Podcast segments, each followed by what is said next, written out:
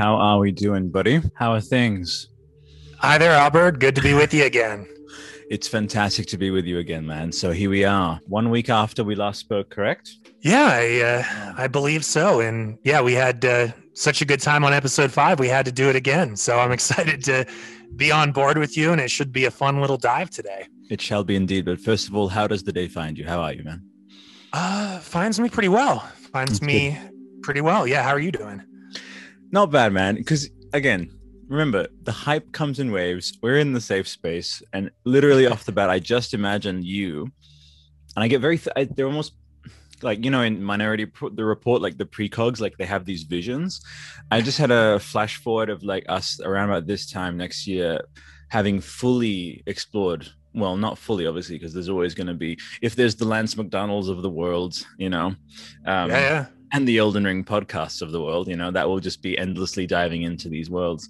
First of all, uh, I will. This is a tangent within a tangent, but basically, so from we have this uh, bottomlessness to what Miyazaki does. When you take away detail, it invites inquiry, and what you have is a world that essentially feels un completely, ultimately unsolvable and ultimately mm. unresolvable. And that was what we had uh, that's what we had to work with leading up to Elden Ring.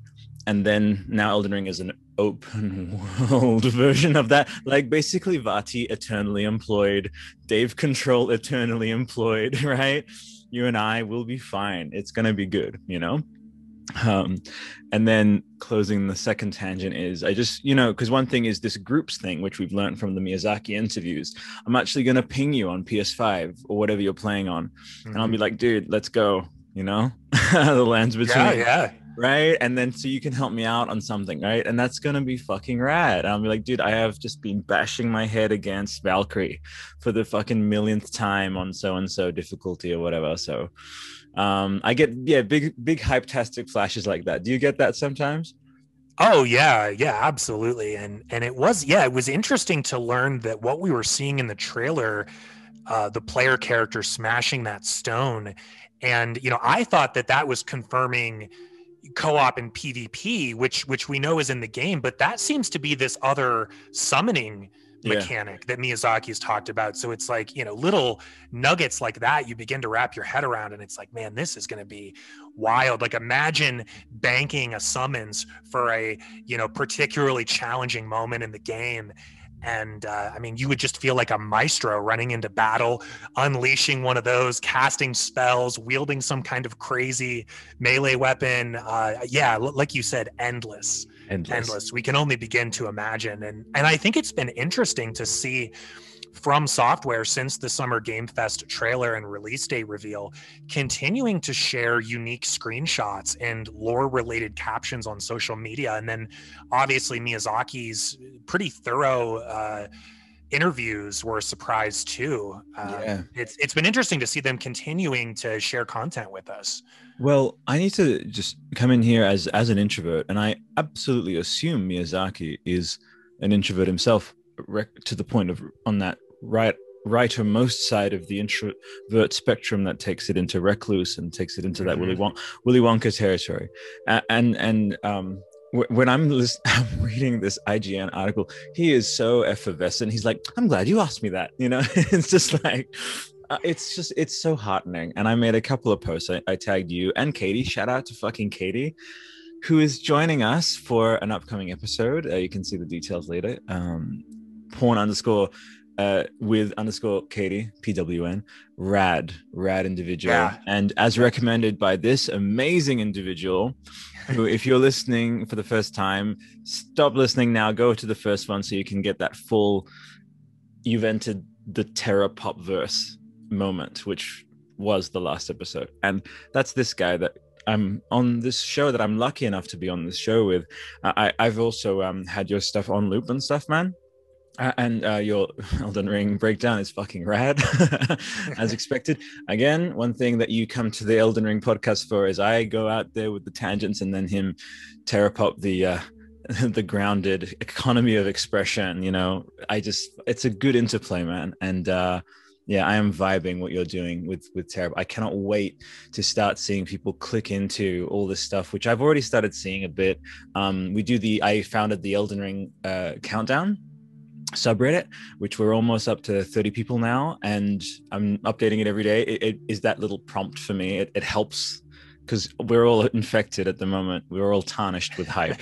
tarnished with hype, man. So, but anyway, yeah. So honestly, like just go right now. Terrapop, YouTube, Terrapop, fucking uh, Patreon. Like this guy is putting out stuff that it's like it's criminal that uh, we we we're not like we're not seeing him on, on the whatever that uh, and it's your it's your destiny, frankly. That sort of Vaati sphere that uh, you know. Um, yeah, man. The uh oh, the see the thing is with Zel with Zeltik, for example. Yeah, Zeltik is there. Then, but then you also have Commonwealth Realm, and then you also have like you know Silvermont and and and Mitch and stuff like they're Mitch L.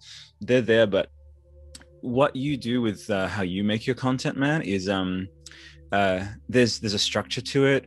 There is, um, I think, especially coming off of what we spoke about in the first episode, mm-hmm. there's something methodical and there's something very like again, it's the combat combat specialist's mind. Like I can really dig. It's like very systematic, very strategic, and you pair that with what is soon to be a just endless incoming amount of material. I say this to Sean. I sent Sean an email uh, earlier today as well just fucking get ready to have like end of year conversations of like shit i need to like either quit job or whatever. Like you're gonna get so much activity man so and i will see to it you know what i mean?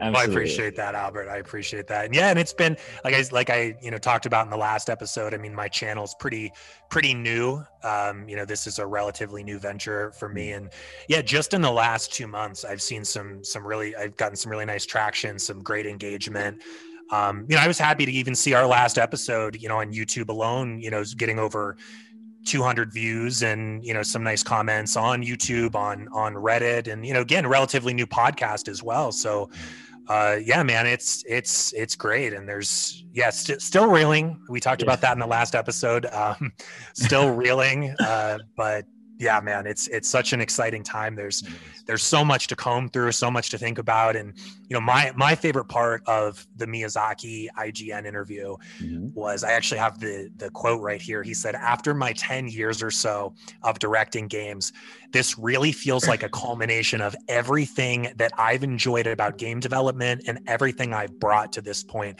I really hope that as a fan of the games, you'll enjoy it. Oh uh, my end god! Quote. I mean, that's that's amazing, and he's so humble and modest and you know uh, thoughtful in these interviews but to hear him say that that to him because that's what we were sensing. This feels like a culmination to us and to hear him confirm that and you can just sense his excitement too in the interviews. Like he can hardly he's trying to be the professional gentleman yeah. but he can he can barely contain it himself. You said it man. And and we're all sort of collectively feeling that if you were if he was if he was be like the um that kind of lord or whatever imagery wise then we'd be like those arms like feel like following his movements and he's this like uh, that's what i feel like. It's like we're being brought on a very intimate thing. Like this is him engaging with his earliest influences man. I was just uh, in pre- prepping and stuff. Uh, i had uh, uh, danny avidan's um, king's quest playthroughs right? And you're hearing some of that you know all the lands between and, and like that really like imagination sweeping kind of uh sense. And also i love George R. R. Martin that little interview folks if you haven't seen it. I might cut to it in the edit now. I know that you've recently been a part of a developing a video game um and it seems to me like it's sort of a natural fit for a fantasy fiction writer to work on a video game. How is that you know different from what we know you for working on well, it, it, actually is considerably different. I've, I've played some video games. I'm not a big video gamer. Uh, but uh, the, the game is called The Elden Ring, and it's a, a sequel to a, a, video game that came out a few years ago called Dark Souls, and it came out of uh, Japan. My work on it was actually done years ago. Um, these games, they're like movies, they take a long time to develop. Basically, they wanted uh, a world created to set the game in. They wanted uh, world building as a big factor in, in fantasy and science fiction. You're not only talking about the characters and the plot, but you the setting is almost as important as everything else. Tolkien's Middle Earth, Robert E. Howard's Hyborian Age, uh, the Foundation universe of Isaac Asimov. I worked up uh, you know, fairly detailed uh, background for them. And then they took it there from there. So, you know, I really, it's been several years since I've last seen them, but they would come in periodically and show me some monsters they designed or the latest special effects or uh, the cool things. And, but the game has been very slowly developing, and now it's, it's coming out in January, I believe. So I'll be as excited as anybody else to uh, to see it. And so there you go. He calls it uh, the Elden Ring, which I fucking loved. Yeah. I got the imagery then of like, yeah, George R. R. Martin, you know, the Elden Ring, and it's like a novella. You know, it it it feels like he, as much as it was something that he did a while ago, uh, that was something he was approached for we also need to open a bracket and say this is pretty unusual uh, of such a high profile. It's like someone going up to like George Lucas and saying, "Hey, can you help me not with Star Wars, but can you help me with my own story?" And then George R. Martin, you know, lowers his glasses, okay, gets his little teacher pen and says, "Oh, I see here. Well, here's here's my suggestion. It's uh, talk about surreal." it really is, man. Yeah, and him and him mentioning he's like, "Oh yeah, I did that work years ago. Did you see that?" that yeah, yeah, that's right. which it would make sense. I mean, if if Miyazaki started working on this right at the end of the Ring City DLC for Dark Souls mm-hmm. 3, I mean, Martin might have done most of his writing in you know 2017 2018 and oh yeah he's uh, you know he's just been off doing his own thing since then. So hearing him say oh yeah i'm excited to see what comes of it mm-hmm. you know just like the rest of us. And yeah i, I like that catch the elden ring. Uh, it's also the lord of the rings as well. Yes. you know, everybody always says lord of the rings but it is the Lord of the Rings. So we're getting, you know, into the semantics here. Uh, yeah, I liked no, that touch too. Absolutely. Um, so uh, I have never actually pulled up, uh, you know, in the middle of a show just to kind of check. So on the last one, we have obviously a different, couple different audiences, but I figured I'd show you. We have 260 uh, on the Anchor app there. The the folks listening to the um, uh, yeah, and 936 plays total and 181 people just in the podcast verse, man. So thank you. Awesome. Anchor app, kind of keeping track of all that, really, really handy. Uh, jumped on them about like maybe two or so years ago. Within a month of me jumping on them, I don't know if I had like been like the herald bearer or whatever, the, the standard bearer, but I, I sort of I jumped on and we're not sponsored by the way. I just fucking love this app.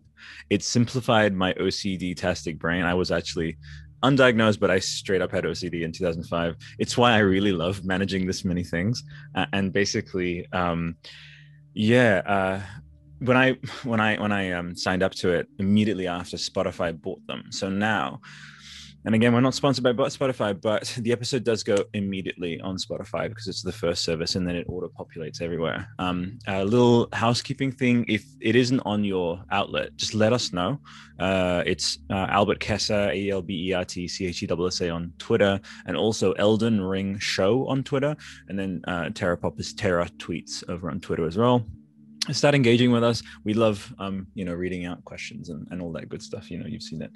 Um because again, the tarnished, we can do this together. We really can. um, and yeah, I suppose in terms of wrapping up with that, because what's what we're about to head into, folks, is mm-hmm. ready gathering the shards. Last episode was the prelude, right? It was this, you know, meeting of Terra and I, frankly, in this grand chronicle that we're creating, uh, and that you're all joining us on too, because you're all beside us, you know the vibes. And the you know i just love someone said when they were looking at the trailer it's like yeah those spectral they they now they look like ghosts. They don't look like a player a player mesh at like 50% opacity with a bit of blue thrown on.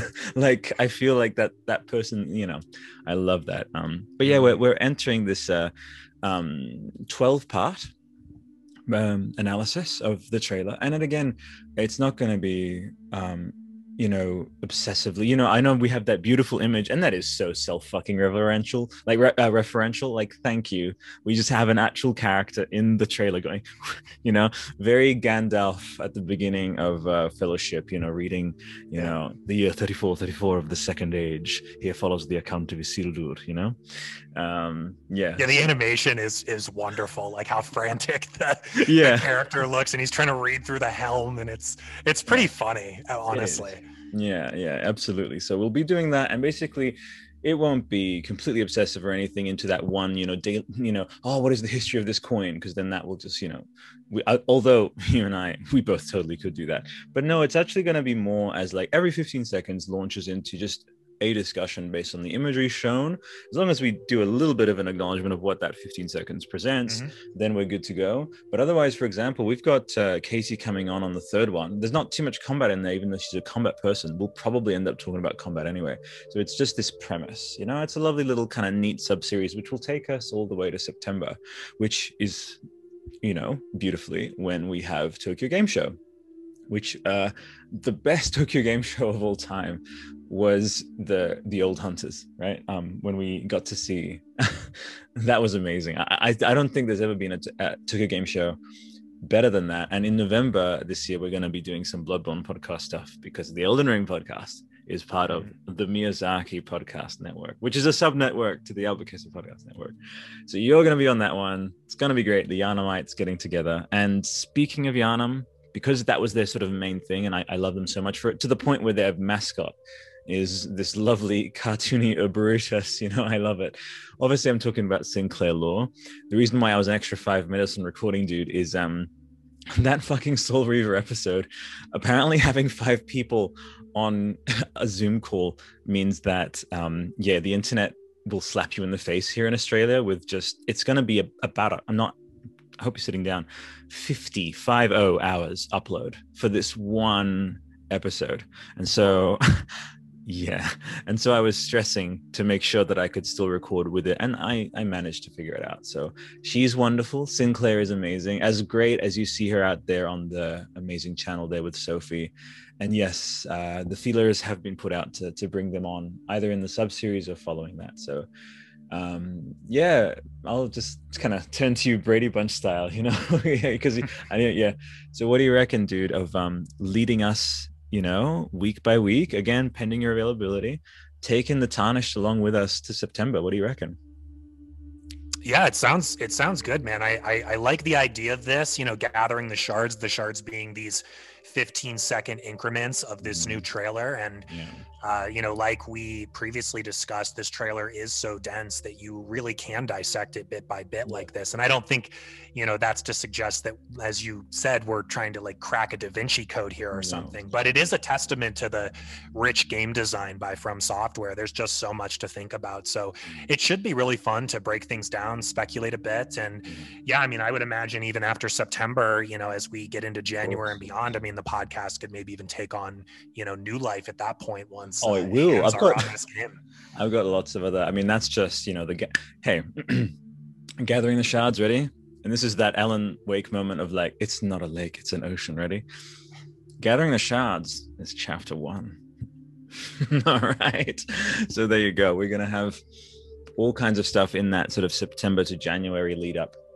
Uh, a very special time indeed. You and I will kind of bang heads together and be like, what's going to be something lovely we can do with anything if it is revealed? Because if it isn't, and Miyazaki goes back into Willy Wonka mode, and all we do have is this trailer until January, I don't think so.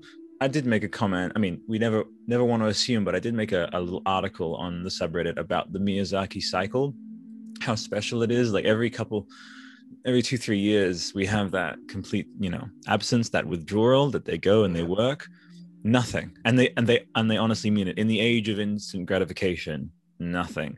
And then sometimes at an event thank you Jeff Keighley jesus fucking christ um we'll just get this feast you know from the fast to the feast. And uh, i remember sending you that on instagram sorry and um, an email. And and then from there if we were to it's fairly he's it's pretty he's pretty regular with once that cycle has begun if i remember with sekiro we should be getting like the game informer cover at some point um and then yeah maybe another little mini interview with a couple of extra details and another thing i put out there it's been quite a bit of like uh just kind of I haven't been able to help it really. It's not me trying to like get content for the show. I just myself, the individual, I was just uh, cropping away and just I noticed like Yakul, for example, she has like a little kind of bit of gold gilded effect at the base of her horns and um, all kinds of little details which we're going to get into now. But um, but you've caught me up on like how things have been just you uh, with the channel. Was there before we dive into um, uh, part one of uh, gathering the shards, uh, the lands between? Did you have anything from just the past week of Elden Ringian activity that you wanted to share with the listeners, man?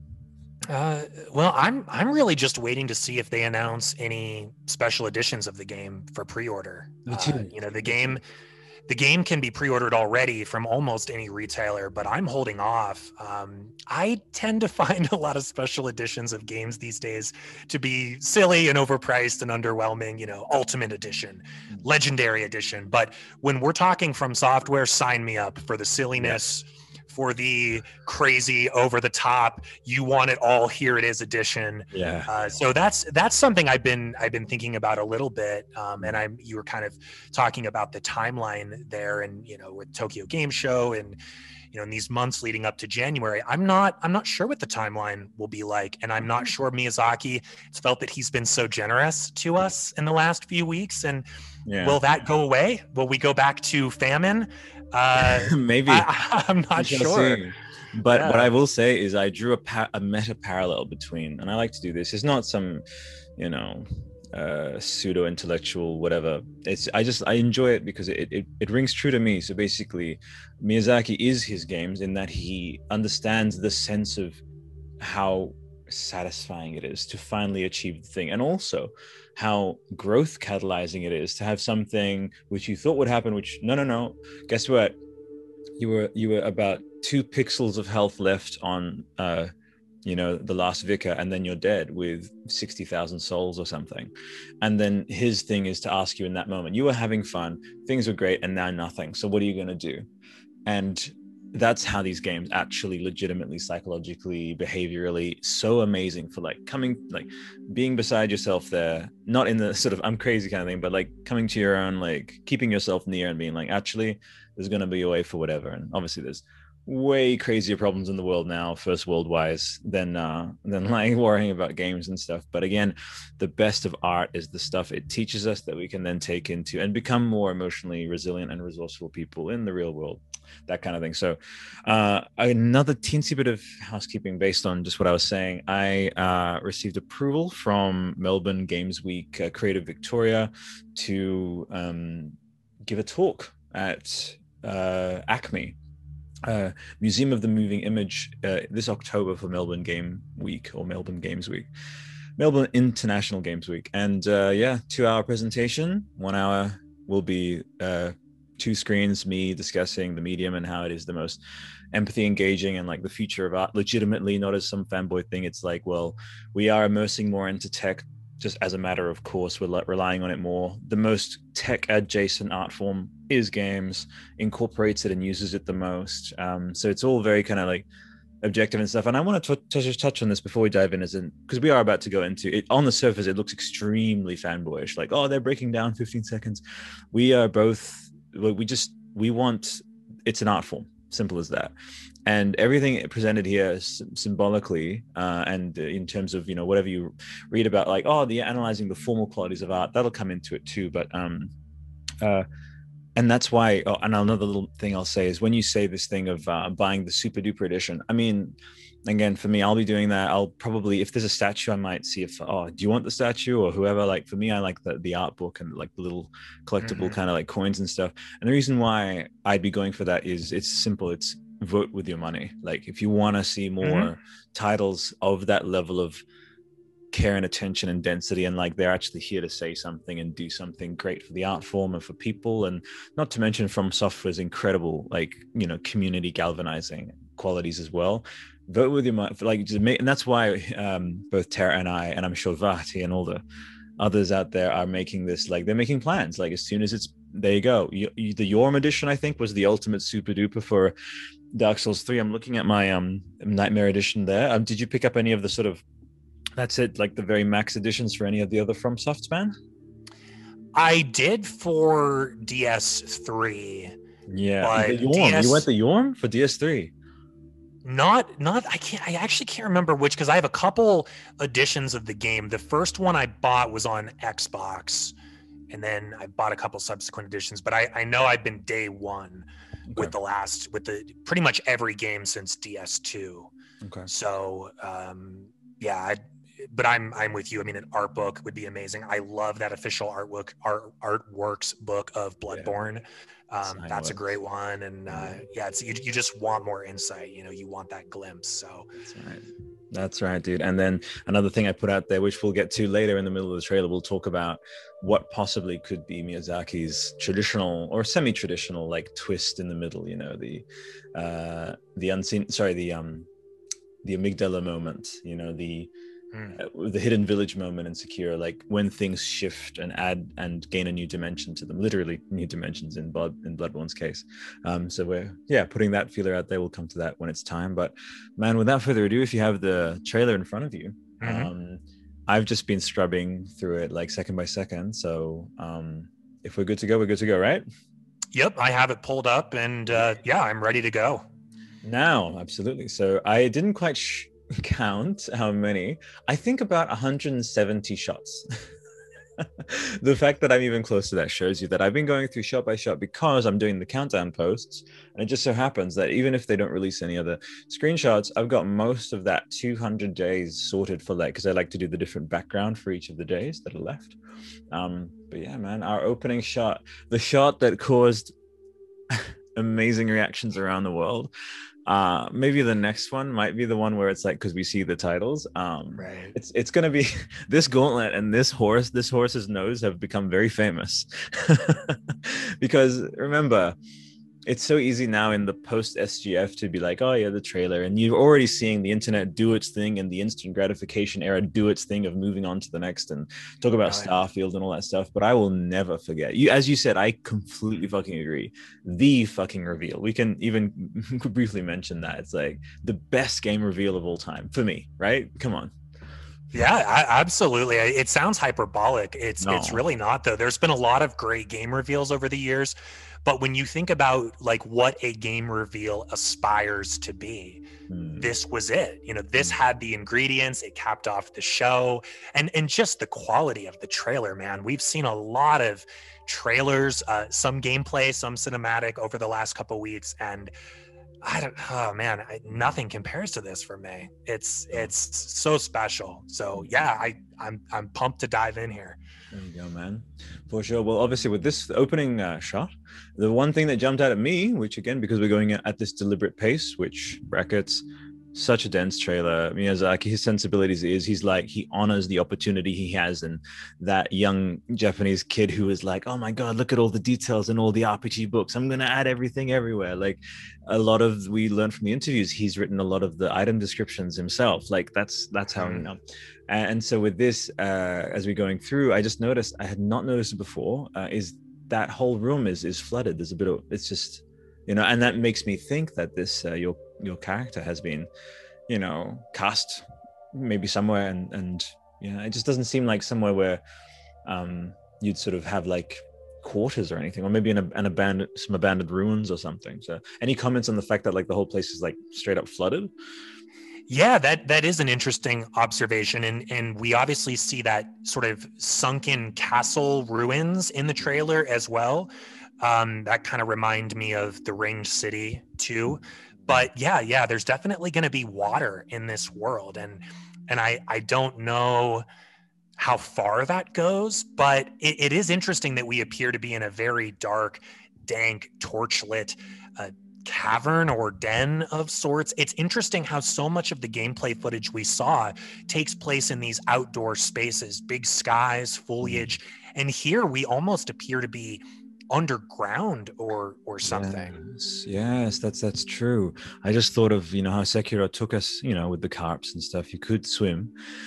Nothing much has been said about um Elden Ring's component of swimming. And uh, we are, but the thing is, as confirmed in some of these recent tweets, and uh, Instagram posts of how we will be exploring the branches, you know, the heavens of the Erd tree and also its roots.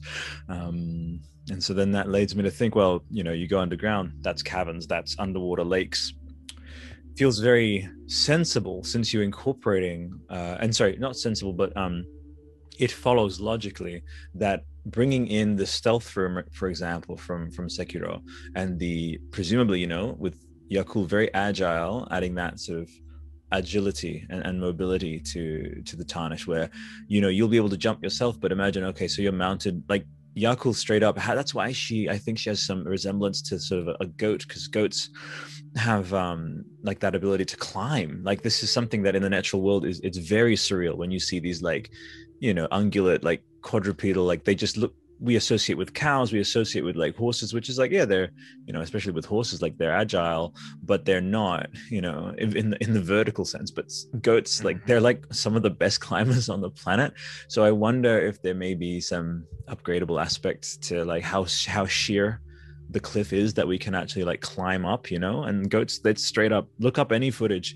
of some of these mountain again horned and everything it's the Mm-hmm. shaggy kind of quality again would not have uh, you know gone into that sort of speculative territory if we weren't going at this uh, deliberate of a, of a pace but any thoughts on uh, yakul's um ability to yeah like traverse in that sort of goat like way Well, yeah, yeah. The the animal that came to mind for me was an ibex.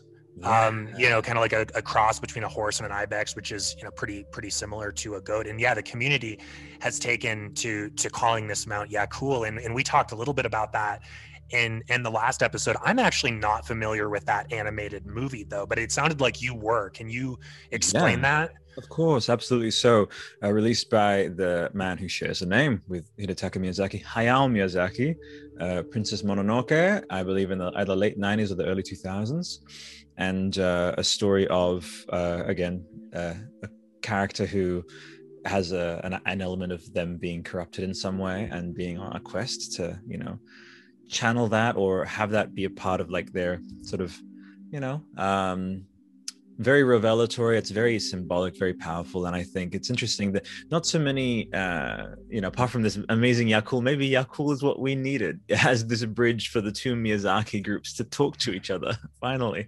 Yeah. it's like that yak symbolic yak yak leap you know? Uh, but but yeah so this um horned creature i would say about the size of yeah like maybe like a super large like uh, destrier like a um uh you, you sort of you sort of draft horses very very huge but super agile. So it, it just takes what's what we have as you said the ibex but it just adds a little bit of a twinge enough to the point where i've frankly said you know princess mononoke open world like rpg like that that creates itself. And breath of the wild in many in many ways is seen as that.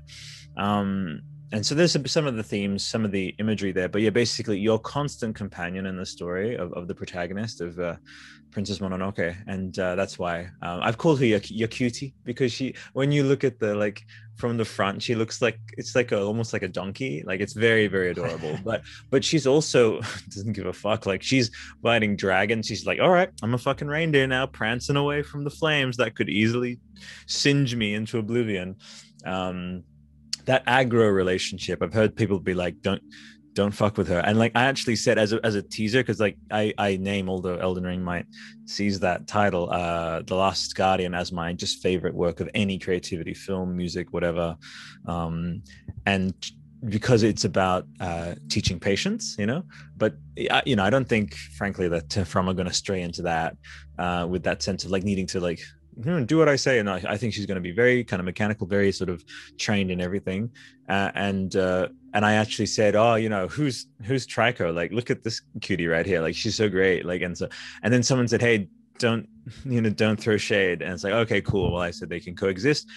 And you're like, "Why are you taking this aside, Albert?" It's like, well, someone at the very bottom we were in in Reddit like riffing the horned aspect. I have two things. First, this person brought the idea of um, uh, an Ico tribute because, as we know, Miyazaki is you know an adherent uh, a devotee like a, an acolyte or um of of of Fumito Ueda who who, who created Ico. And uh, so what are thoughts on the, on just that very simple aesthetic thing? They'll serve no mechanical function whatsoever but just oh your horse has horns as a tribute to like you know how in all of Ico's story like in Ueda's stories there's always like a horned creature of some kind what do you reckon Yeah, that's yeah, I think that's a really good observation, Albert. And I, I think even in some of the wider shots of the lands between that we see in the trailer, I feel like you can see Shadow of the Colossus influence there. Hmm. Um, that Ueda, you know i mean I, you see it with the legend of zelda as well Eiji Aonuma. like i feel like miyazaki is clearly leaning into some of his other influences which is really cool Mm, for sure. I want to ask you permission here. You're represented on the left side of me in the icon, but when we're analyzing the trailer, because I take it you won't be going camera, right? Obviously, it's fine. Uh, I can use that to have the trailer going. Is that cool? While you while you oh absolutely Excellent. absolutely albert excellent, no worries. Um, the other thing with with Yakul, as I mentioned, there were two of them that I put out there, which received no down with no upvotes, which I totally fine. Is that I believe that uh, you know, Hidetaka likes to put, um, I guess, hints in in plain sight. You know, secrets in plain sight. And I just had this notion. This maybe I can clip this out, play it later if I'm right. But that horned horse, interesting. Spirit horse, interesting.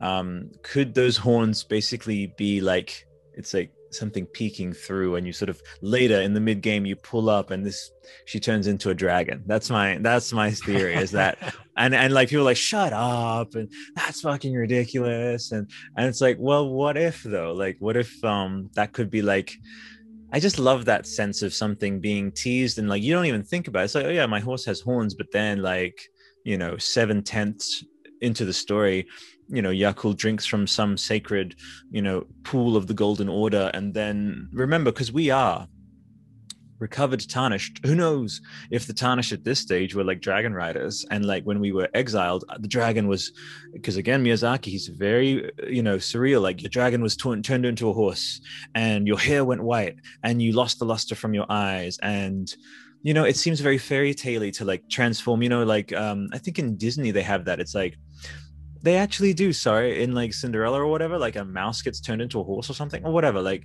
there, there could be something kind of fairy tale to that and then once you've really like come back into yourself as this tarnished who uh, is part of the golden order or whatever then that same sort of uh, return to her true self occurs for yakul because of just because of how close she is if she was um just in that mechanical realm uh, I, I wouldn't be I wouldn't be you know needlessly speculating on that, but just because she's going to be with you the whole way, I would love to sort of see that uh, as a, so. What do you reckon? do you think I'm crazy or what? What's no, no, I, I don't think you're crazy at all. I mean, uh, who knows? Maybe Yakul's legs turn into wheels and we have a motorcycle I love Breath of the Wild. I mean, I that's probably less likely. But... You're mocking me now. no, no, no, no. But but I, you know, I am I am wondering here, Albert. You know, looking at these opening frames, can I can't see the horns though? Do we do we know if the the Ooh. the mount here that our maiden in black is sitting atop is this the mount that Yakul will will call her? Do, Is this the same mount we see the player character riding during the gameplay ah. footage? That is interesting. Well, there you go. Uh, that's something where, where if we go to the next frame, which I think we might, in terms of other details, look, I, I made a mention earlier of like his armor looking like he has hair coming out. That's fine. It just looks like uh, scuffs you know, um, uh, or maybe even just a tuft of grass clipping through. Because guess what? From Software sees your concern of like aliasing and clipping, and literally just goes "fuck off." We don't care if my cape clips through my fucking sword. If a tuft of grass in my debut trailer is clipping through the goddamn armor. that's a dude, Tara. That's a fucking tuft of grass, isn't it? Come on, right? Yeah, and I, I saw some people complaining about the you know much later in the trailer the our our red haired lady you know a little bit of clipping I think on her armor and it was um yeah it's it, it's it's there. There's always just a little bit of jank in in, a, in you know from software's games but yeah i mean to the oh, point where i think that they're like you know what? We could easily fix this but fuck you because you keep noted like and i think it's a bit of their trademark though. Although i do like that uh as was noticed in a few analyses analyses that we are going to get you know instead of just the mute sort of telepathic communication, I think we'll, we will get a bit of facial animation with this one. So yeah, Terra helped me come full circle away from like that isn't any that's not like something coming out of the armor that is straight up like I just love the balls of that. It's like, oh yeah, first shot of an insanely highly anticipated trailer, 730 days. Oh yeah, clipping in the very first fucking shot. So, um, well, and and this gauntlet, this this arm, I presume belongs to the player character. Yeah, Um, if, if I were to mean, do that, if not, who is this? Who's the horse nudging? You know. Mm, mm, yeah, I but I would it- assume it's the it's the player character. But it's course. interesting because later in the trailer, we actually get a glimpse of a very Legend of Zelda looking hand grabbing what appears to be the player character. I think that's given away by the signature Dark Souls loincloth. So that makes me think that this opening scene in the trailer may not be from the very beginning of the game. I mean, it certainly could be, but it makes me wonder if if this moment, the the horse nudging the gauntlet, if this plays out immediately following the player character's first death. Mm, Uh, the player character's first death is more or less scripted in Mm. many Soulsborne games, like Bloodborne and Demon Souls come to mind, dying and being transported to the Hunter's Dream or to the Nexus. So I wonder if there's any chance that's what we're seeing here. Mm, I think so. Um, yeah, as soon as we see the camera later in, in the next shots to follow, it, it sort of has that same beginning of Bloodborne blurriness, and yeah, I think we're I think we're definitely looking at that. And I love that there's a parallel of that. They didn't have to open on that. Uh, the idea of that we're starting the trailer where we're going to be starting as the Tarnish, which is uh, metatextually or whatever, like metatastically, you know. I'm sure Miyazaki knows that like people can't wait to play Elden Ring. And so just to kind of add that, like, hey, here's like a little bit of what the actual start will be at the very start of the trailer. Like it's I Oh, think yeah, he- yeah. Yeah. He has his fingerprints all over the editing of this one for sure. Yeah, and, and I I shared that sense about Bloodborne there too. This this the, this scene reminds me of that opening bleary-eyed scene in Iosefka's clinic Yeah. during which the old blood minister performs a transfusion on the player character. That POV perspective, that sense that you're waking up to something or, Yeah. or maybe falling asleep, uh, one or the other. It's it, it it has that vibe for sure. Uh, can you give me uh, your uh, score my um, blood minister impression, please? Is that okay? You ready? Oh yeah. Well, you've come to the right place. I had to. That's that's that's good. I'll give you a solid seven for that. Yharnam is the home of blood ministration. All right, whatever. Thank you. Hey, hey, He's we- he's great. He's great. We never see him again either. I know what happened to old, old giant weird hat. You know, again, so many weird hats in FromSoft. Amazing. That was too generous, by the way. That was at most a two out of ten. You're way too kind. Um, yeah. So this is a very beautiful. My second episode. I gotta you know I gotta be careful here. yeah, you're fine, dude. You're fine. Um, we will see this through to the end. Uh, come on, man. The tarnished. You know that the quest never ends. Do you realize? Like, thank you, holy fuck. And in the interviews, you know, he's talking about like, yeah, George R. R. Martin. He gave us that name. He's and he was so proud. He was like, it's it honestly is like after meeting George Lucas, someone, you know, they go and get some advice or whatever, and like a, a Dave Filoni. Fuck it okay, just to open up a bit of like comparisons, just to give you the idea. So obviously they're working in their own thing with Star Wars, or whatever. But if you could see that dynamic of like, yeah, like this is someone whose stories he admires and that he that influenced him. And in that interview, he's like, yeah. It's like my, father almost said, like, dad gave me that name, you know, like the lands between.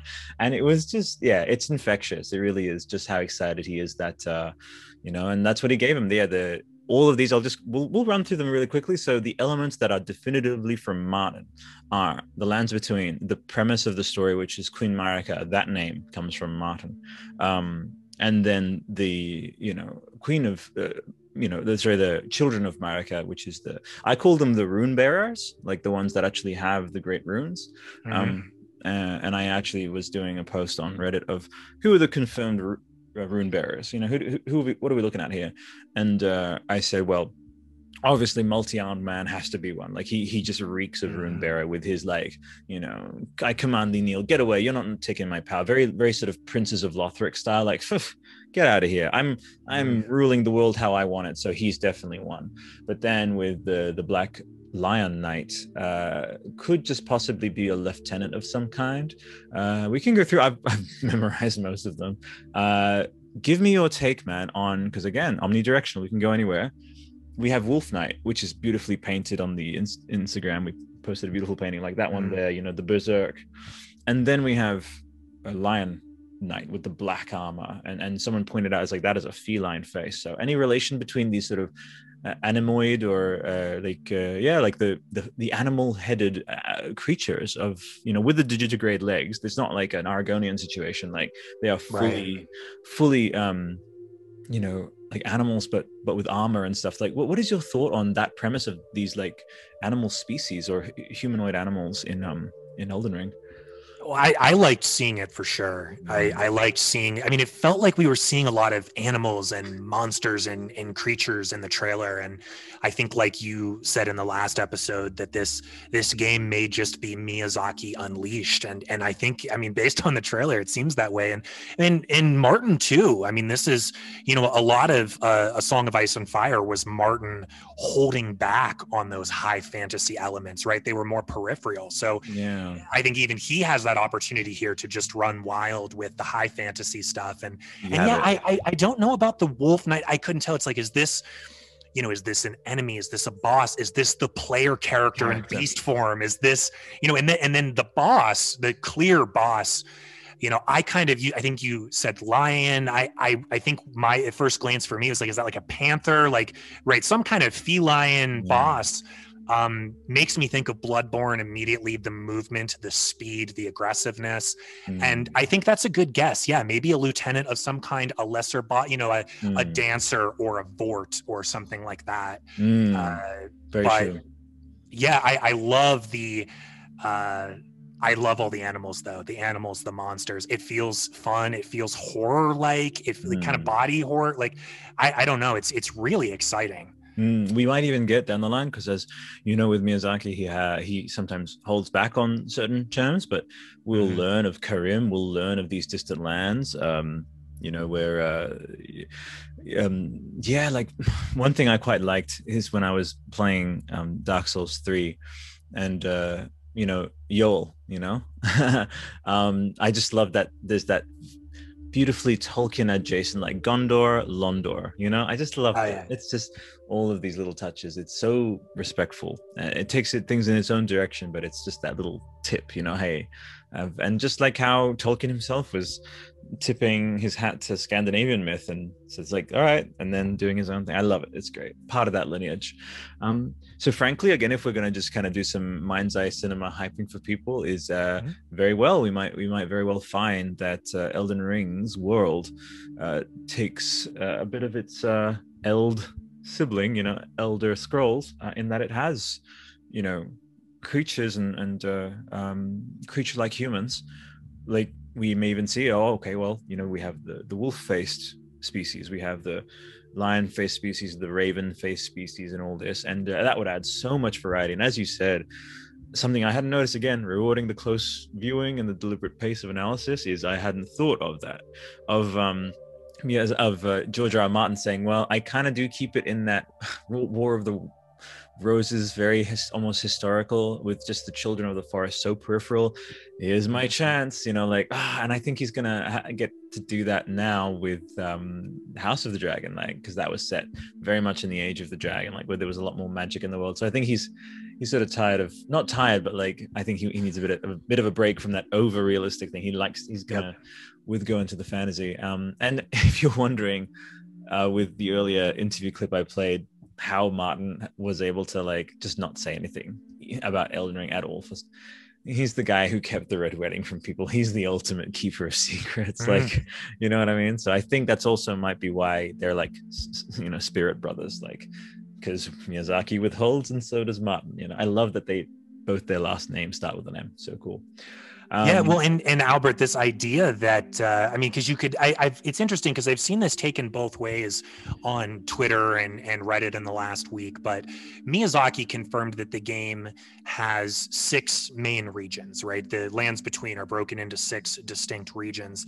And correct me if I'm wrong, but I believe he also said that there were six of the demigods as well. That's true. There are each yeah. rule over one, you know, one respective region. Mm. And I I like well, I, I guess to my original point that I saw some people pushing back on that, like, oh, there's only six regions and there's only six bosses. And it's like, no, there's no, going to be tons of bosses. There's going to yeah. be lesser bosses. Those are probably the six mm. big bosses. Um, you know, think about, uh, you know, the thrones and Firelink Shrine and DS3, right? We had a Mm. couple main bosses in that game and then tons of lesser bosses. Uh, So I'm suspecting we're going to have a similar situation in Elden Ring, but I, I actually like the sound of that, especially with Martin's involvement, him writing these demigods' backstories. Uh, this idea that these six characters will be built up, like there will be real hype in the game. Their Yeah. reputations will precede them. I mean, imagine once you finally encounter them and it's Mm. time for the boss battle. Uh, you know, not at all to suggest that you know bosses don't have great lore and aren't built up in the previous Soulsborne games, Aw. but this could be really, really special.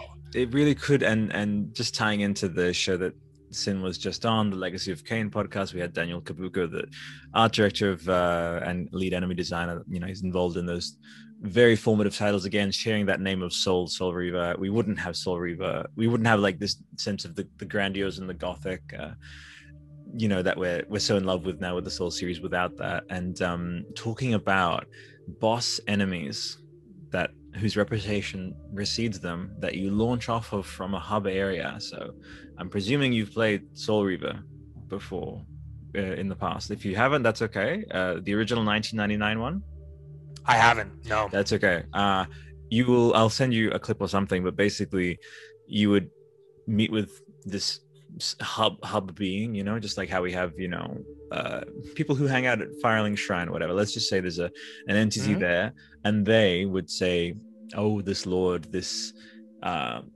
this entity, this uh, this creature, this is what is said of them. This is what is." Uh, whispered of them and and uh, it is rumored that da da da and it's so and but that's that's like mentioned around the fire in this sort of firelink shrine kind kind of environment and as you go along you encounter these and basically the there are mini bosses that lead up to this grand encounter of this uh, ruler of this uh, dilapidated realm that uh, then it's it's it is a, basically what you're saying tara which i agree with is like when you meet a rune bearer it's going to be a moment because you will have spent uh, you know in, in in the in the order of almost you know for me i'll be going very slow. So for, like maybe even like 10 hours or so collecting fighting uh, all that stuff like many many hours worth of just anticipation into meeting each of them reading lore notes for example like and again terry you said it it's like we get the gift now of uh, even though we do enjoy the uh, speculation out there from the smoughtowns and the silvermonts and the um uh, the mitch ells and the vaatis uh, of speculating what the connections were but imagine if for Dark Souls 3, suddenly Miyazaki pulled you close and say, I'm going to tell you about the dancer's childhood. I'm going to tell you about, and then like we actually are going to hear more about them. They won't just be, there'll be still some crypticness, but that's going to be very different compared to other Souls titles, you know? That's going to be rad. Just like yeah, hearing more. yeah, I, Mm. I I can't wait. Yeah, because so much is left to the imagination, which which I've always loved, and and you know that ambiguity is going to remain in in Elden Ring. But yeah, I mean, there's those connections between, you know, Pontiff Sullivan and and and the dancer and and everything that was going on in DS3. But I think here, you know, Martin's touch could be really key and could make these battles, the combat, these moments in the game feel that much more special. I think it'll be great. I love this idea of six bosses, six regions. Uh, and and I'm I'm with you, Albert. I like we talked in the last episode. I'm uh, one to speed run a little more and really focus on combat.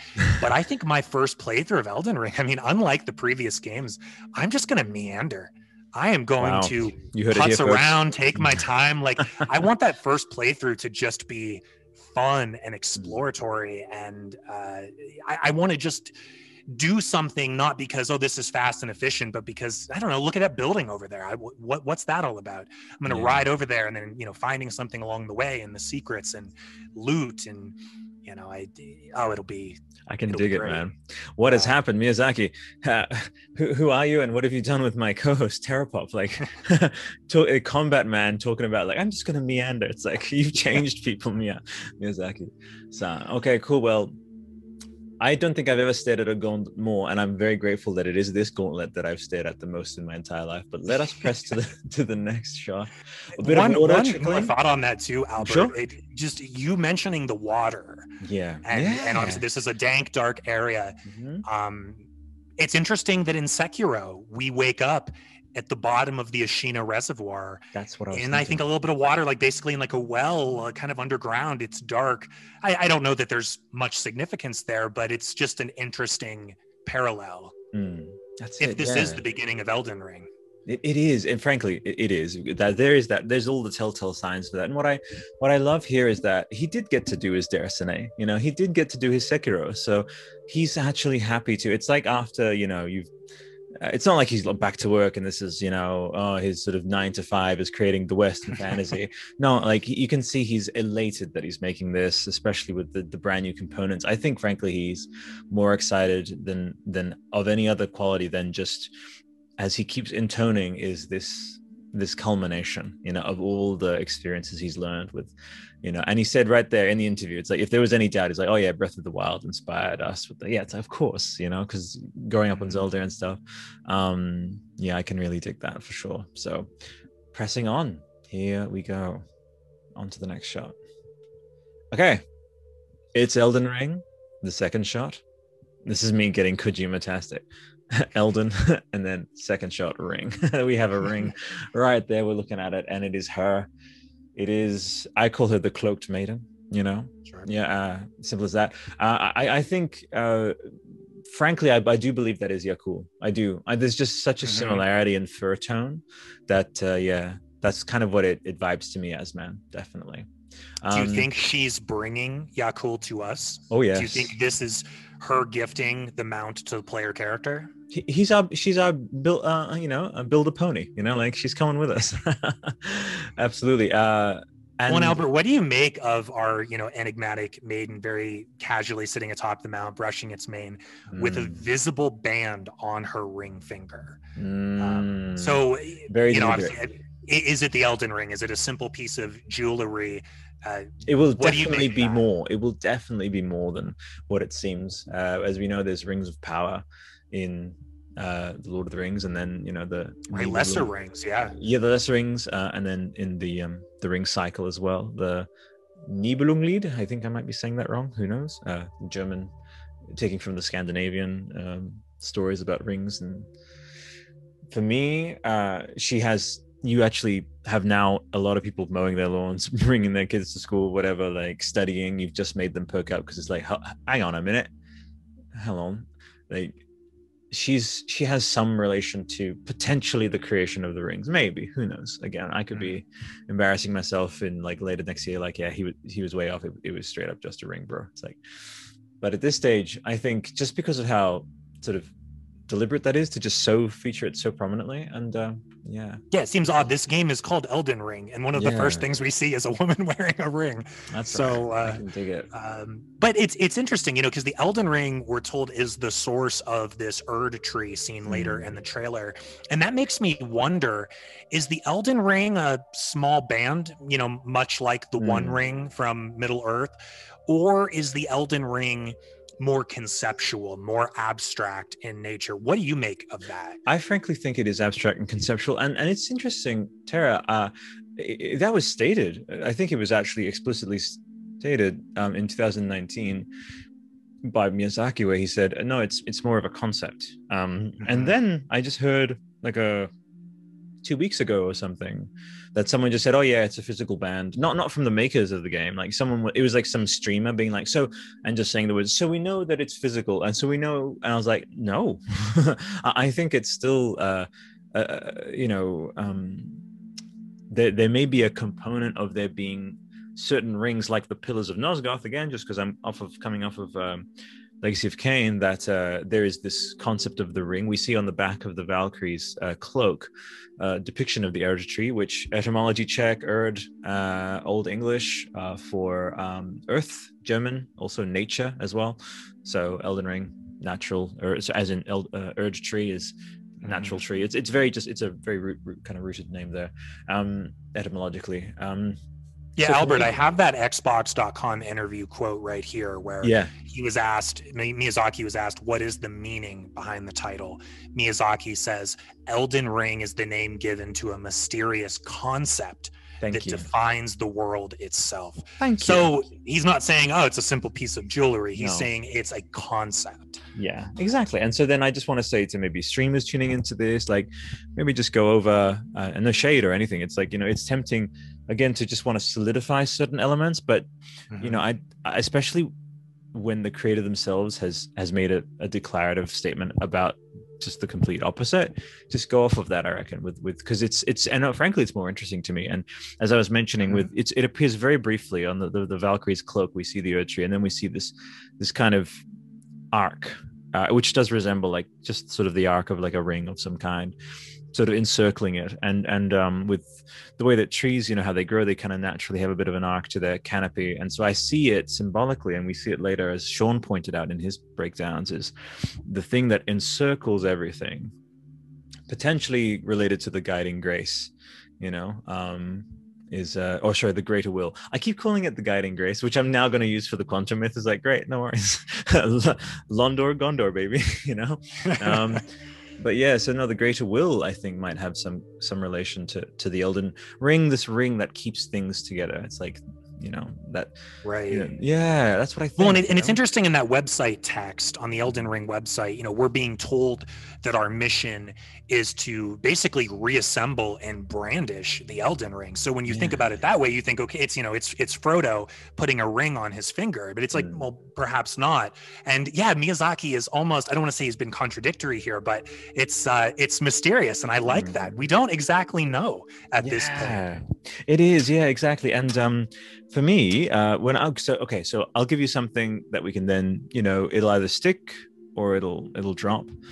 Is uh, so there are these rings that uh, potentially we might actually find out that this lovely character here may be one of Marika's children. She might be again, again. I, she's literally cloaked. Let's always remember that. It's like Mm. sometimes hidden in plain sight is we just find out you know we've never had for example elden ring also represents uh you know a, a pivot not like a complete 180 but a, a little bit of a pivot into new territory for miyazaki in relation to the western fantasy setting and just playing on some of his known tropes just to subvert a bit you know in a way that sort of uh i think overwhelmingly it will just it is miyazaki unleashed in many ways but frankly if there was going to be a game where the you know the doll had some allusions to maria and and all that again it's all us speculating but to have a declarative like a de- definitive moment in this story where again seven or eight tenths the way through she's someone she's suddenly and the, the cloak comes up you know Sheik style you know from zelda yeah, That is she something- actually reminds me of when we first see Zelda in Twilight Princess and her cloak in the castle. It's very reminiscent of of Mhm. that. Yeah, and I and I do wonder if there will be a Sheik moment here. That's interesting. Like, Yeah. is she? I don't know. Is she the queen? Right? Is she related to the queen? Is she? Uh, Albert, I mean, do you do you think the maiden is going to play? a similar role to the firekeeper of Dark Souls 3 or the doll in Bloodborne. I mean, Miyazaki has said that eventually a hub world does become available within the game world. You know, I wonder if that's where Mm. we'll we'll find the maiden. But yeah, I, I'm just wondering what's her motivation? Why is she seeking out the player character? A tarnished. Why does she want us to go reassemble and Hmm. and brandish the Elden Ring? Uh, what's what's your read on this right now? Mm. So my read is that as we're being led to make the connection uh, of her fulfilling the firekeeper role, uh, that will apply. But I think just again with the cloak, with her being on the horse, these are all just subtle art direction stuff where it's like, okay, well that's we've never seen a maiden arrive just in this way where like on the horse and like obviously we've been brought back like with uh the the doll you know in that sort of healing thing where we kneel to her so there's that deference but i think there's never been a more authoritative like i'm not only like here for you but i'm bearing you forth on the quest. Usually uh the maiden is is ancillary to the side you know the emerald maiden they're, they're not someone that gives mm. you the quest there's usually something else and miyazaki in the interview said like the whole point is it's the Erd tree calling you back. But so i think if she's like the voice of the Erd tree or something potentially but the main thing for me is yes she will fulfill that role but it'll be more like she and she will appear but not all the time at this uh at this hub location she'll be more like a gandalf Mhm. figure like appearing and then disappearing delivering some story then going because she is putting things in motion presumably she might be uh, even contacting other tarnished you know across the different you know who knows when the elden ring shattered which i also love this from bloodborne is who knows how many versions of reality were shattered and like each of us is a tarnished in our respective reality that she's going between you know Svat- svartalheim style you know like needing to make sure that uh, everything by january 21st is arranged in a certain way. If we're going to go fourth wall breaky with uh, some never ending story there she's like someone who is able to yeah I, I think she'll be you know to use that word i love the word furtive. Like she is mysterious. Like, and I think, um, yeah, we have the benevolent. It sounds Benevolent. like you're, you're thinking Yes. benevolent though. G- Gandalf, which is he is mysteriously benevolent, you know, and uh, yeah, so that is my take on her: is that she will fulfill that role, but not as you've traditionally. Just like Elden Ring is like, yes, Elden Ring is uh, fantasy, Western, dark, all that that you've known from Dark Souls, but it is also different. And I think the way in which she will be different is that she won't just have a um, just sort of static, just stays in, in, in the you know, always reliable, always there. Mhm. Um, I think she will have more an el- more of an element that reflects the open world, which is that what is the op- open world dynamic? You know, unexpected weather changes, unexpected night night day stuff. You know, with enemies, certain um, dynamic qualities. So I think she will reflect that dynamism. Yeah. So yeah. There you go. Good. Yeah. no worries, man. And that for me is personally hype because I love like Gandalf is one of my um not I know that like oh Albert look at you running off on your presumption. She may even just straight up be the shrine maiden just static, you know, and no more than like an extended piece of just the set of this hub area. I don't I frankly don't think so. I think she especially for someone who opens and closes the trailer narrative wise, you know. As Oh, you said, like brandish the Elden Ring. So she has this power to her. And I think with with Gandalf, like there's that there's that sense that he's there for them, but then if he has to go, he has to go. And uh, I even believe that it hasn't been revealed yet, but as we saw later in the trailer, there is a moment of you sort of kneeling to this other being, this masked being, to receive some blessing. So maybe it's a case where now we don't have any longer one single figure who we go to to like Mm. level up. It's actually going to be maybe these masked beings or maybe different npcs that we can you know um and but we'll come to that in in the coming shots. But yeah any riffs on what i just kind of uh, put out there? Yeah I, I like those thoughts. And and i would say i i'm sensing something similar like versus her being a static shrine maiden maybe Yes. popping up in in the world you know kind of Sheik style or you know I, I I thought an interesting moment in dark souls 2 is when you encounter the emerald herald on the bridge to drangleic castle. And it's like oh whoa she's here. What what's she doing here? And and so you know imagining that but on the next level even more unpredictable uh in an elden ring. It could be very cool. I mean something uh, just to go you know a little crazy with speculation here. Mhm. you know bloodborne fans sometimes speculate about the doll's nature as well as her role in each of the game's three endings. You know some believe she's simply kind and helpful. Some believe she is devious and actually imprisons the player character in the dream. Others believe she is a great one. Uh, we know Gehrman, her creator uh, as you just mentioned based her design on lady maria who Mhm. butchered the villagers of the fishing hamlet. So make of that what you will. I'm not sure which explanation resonates most with me, but I always appreciated the slight ambiguity and room for interpretation there. And and you know, based on what we know about the tarnished, them being exiled and now guided back to the lands between, Mm. are we good or evil or somewhere i put that out in the there, middle yeah. and and and what about you know the elden ring again and and you know middle earth the one ring is a metaphorical vice it's Hmm. a potentially corruptive source of power that essentially no one can manage even the hero characters like boromir and frodo are tempted by its power Hmm. so knowing that martin and miyazaki are so influenced by tolkien it makes me wonder what the implications are here and what we're going to see in elden ring with the ring with the Hmm. maiden uh, it it makes you wants wonder to be found you know? It wants to Yeah. be remade. And who knows if marika was this idealistic figure who wanted to make sure. That's a, that's that's a you hear about that of the idea of in hellboy even or whatever like in the in the in the in the graphic novels is we we took pieces of this dangerous thing and we scattered it at tenet i guess even you know spoilers or whatever.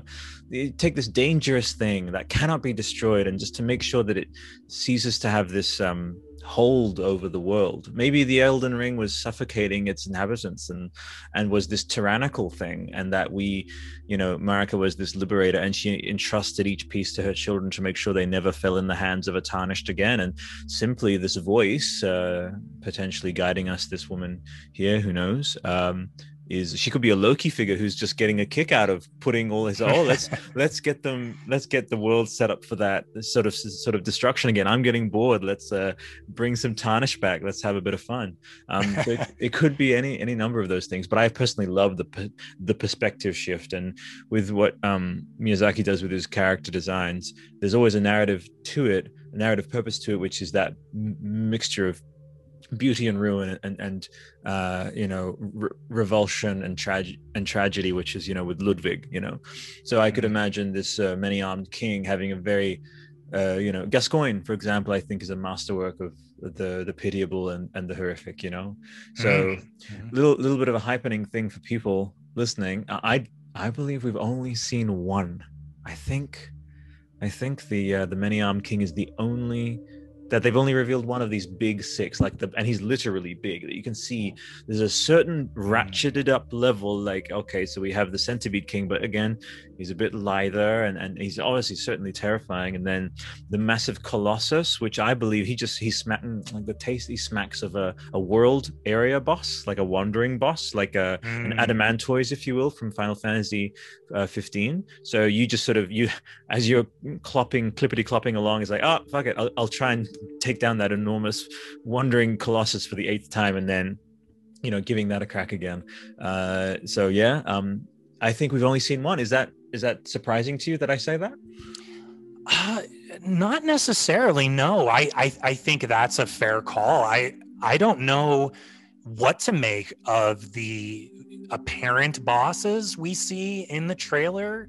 Uh the red-haired lady you know mm. our uh yeah, the the panther or lion. The, I think the many armed king. He he could maybe be one of the six, and maybe the only one of the six we see. Mm. I think that's a fair guess. Okay. You know, there Miyazaki is uh, withholding more than he's showing us in this trailer, yeah. as epic as the trailer is. Absolutely, one thousand percent. And and yeah, I, I actually need to re, re update that post because I will say, look, up based on having just I guess had this podcast epiphany. I was like, yeah, no, no there's a certain level of monstrousness of that character that tells me that actually and the scale that just tells me oh yeah you just know. It's like it's some you know it's something in game design a bit it's like oh see there's a, a certain level of detail to the to the to the model. Uh, certain aspects that just tell you okay actually that that's a boss right like a big boss like mm. you know um yeah big time. Uh, and and yeah so with valkyrie um she again the thing is people have to remember it's like there are going to be bosses but the rune bearers are like the big like the super huge ones. In fact there's i think uh, i think people will, will very quickly shed this idea of like oh you know it just means um that the rest of mini bosses. No no no. Like there are going to be even sometimes maybe more challenging bosses than a rune bearer. Like like that that colossus for example leaps to mind. Um the uh, the vagabond creature which speaking of like the you know dynamic the hypothetically um, but I, I, I believe you're you're onto something there with this dynamically appearing maiden. Maybe that vagabond type creature with that sort of sort of because it, it's I, I call him like the fungal lord or something like his face is all just antlers and, and mm. mushrooms and stuff. It's i could see him just being this Yiga clan type thing which just dynamically appears and then the closest entrance is fog gates and you have to fight him there and then you know? You, you again that random encounter type thing. Uh potentially you could read this uh, in your mind's eye later february march next year Oh yeah, so the the fungal lord. Um, when the player character is close to a set of ruins, uh, and where it is likely for them to be trapped if they can't, boom, he's like he's more likely to to strike there to make the boss arena there. Um, that's going to add mm. such an interesting because basically what that does is something with Midir, for example, with other bosses like you know Gascoigne with the the graveyard.